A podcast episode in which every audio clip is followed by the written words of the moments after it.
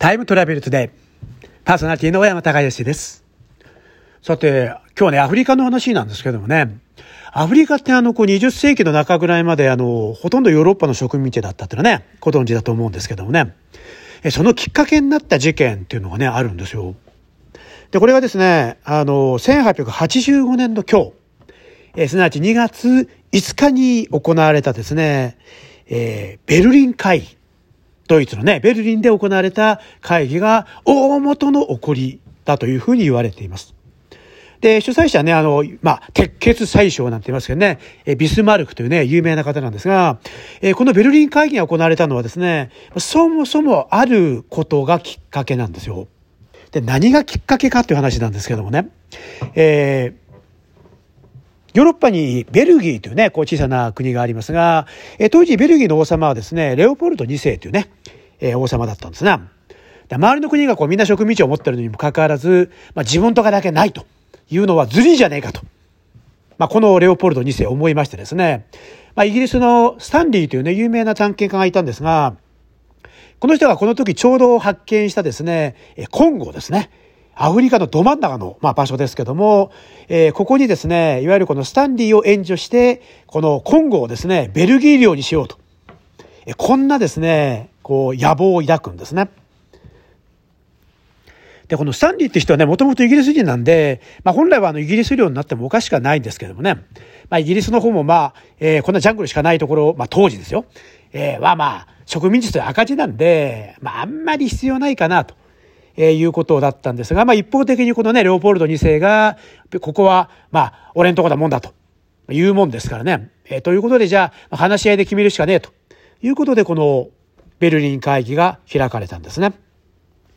で、結論から言えばですね、まあ、誰もあの、この、まあ、お互い牽制し合ってですね、えー、この今後の私有あの所有権を主張しなかったんで、まあ、このレオポルド2世のですね、思惑通り、まあ、この広い広い今後の地はですね、まあ、ベルギー国王の個人所有地。これ、ベルギーの国のもんじゃないんですね。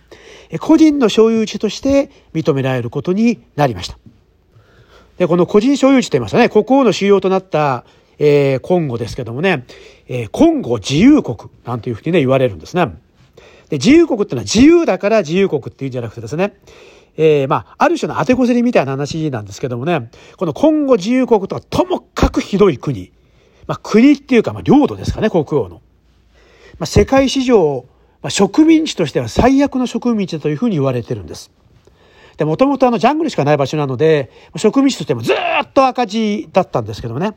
ここに悪いことにですね、あの、ゴムの木が発見されちゃうんですね。で、当時あの、まあ、えー、車のタイヤとかにね、えー、天然ゴムを使っておりましたので、この天然ゴムの需要がね、えモータリゼーションでこう急に増えまして、このゴムの木をどんどんどんどん植えてですね、で、まあ、どんどん収穫しようと。まあ、そんなね、こう国王の命令がありましてですね。で、も住民にはものすごい膨大なノルマがですね、課せられるんですよ。で、まあ、強制労働で働かせるんですが、えー、まあ、じゃあ、こう、倒れちゃったりね、あるいはノルマ果たせなかったらどうするのかというとですね、えー、もうそういうものはもうみんな手を切ってですね、で、あるいは皆殺しにするみたいな。こんなすごいですね、まあ、もう、銃で脅してですね。で、えー、取れなかったら手切るし、やんなかったら皆殺しみたいなんですね。まあ、こんな恐ろしい統治が行われるんですね。で、えー、なんやかんやですね、まあ、わずか20年の間に約2000万近くいたコンゴの人たちというのは、まあ、20年経ってみたら1000万人しか残ってなかったと。いうことで、たった20年間で1000万人も殺されてしまうというですね、まあ、壮絶な、まあ、ヨーロッパ人大抵悪いことやってるんですが、え支配が行われました。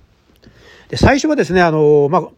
資料ってことでですね、まあ、あんまりこう関心もなかったので、この、こう、凄まじい実態っていうのはですね、実は分かってなかったんですが、1903年にですね、この中、こう、残虐な行為がですね、新聞に出版抜かれるんですね。でですね、えー、まあ、新聞にすっぱ抜かれた結果ですね、このレオポルド2世もですね、これはまずいと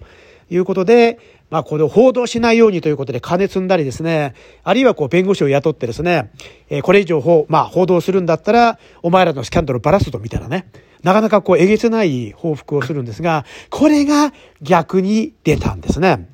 というのはですね、このロビー活動のために雇った弁護士がですね、えー、まあ、あんまりレオポルド2世、こう気に入らなかったらしくて、給料払わなかったんですよ。で、えー、まあ、それに怒った弁護士がですね、逆に真相を暴露しちゃいましてですね、結果的には、もう世界中に知れ渡って、さすがに当時のヨーロッパ諸国もですね、あまりにこれはひどすぎるということで、まあ、大炎上するというですね、こんな結果になりました。え結局ですね、1908年にレオポルド2世はですね、まあ、このコンゴ自由国をですね、まあ、手放して、まあ、結構高い値段で自国のコンゴに、あ、コンゴやった、自国のベルグーに売りつけるんですね。えー、ということで、この、まあ、コンゴ自由国の悪夢は20年余りで終わったんですけどもですね、またあの、翌年、このね、ローポルト2世亡くなっちゃうんですけどもね、まあ、植民地支配史上最低最悪の、まあ、領土にして最低最悪の国王ということでですね、まあ、長くコンゴの人たち、そしてベルベルギーの人たちに恨まれることになったんですね。ということで、今日、2月5日はですね、1885年の今日、ベルリン会議によって史上最悪の植民地、コンゴ自由国が成立した日ということでした。それではまた明日。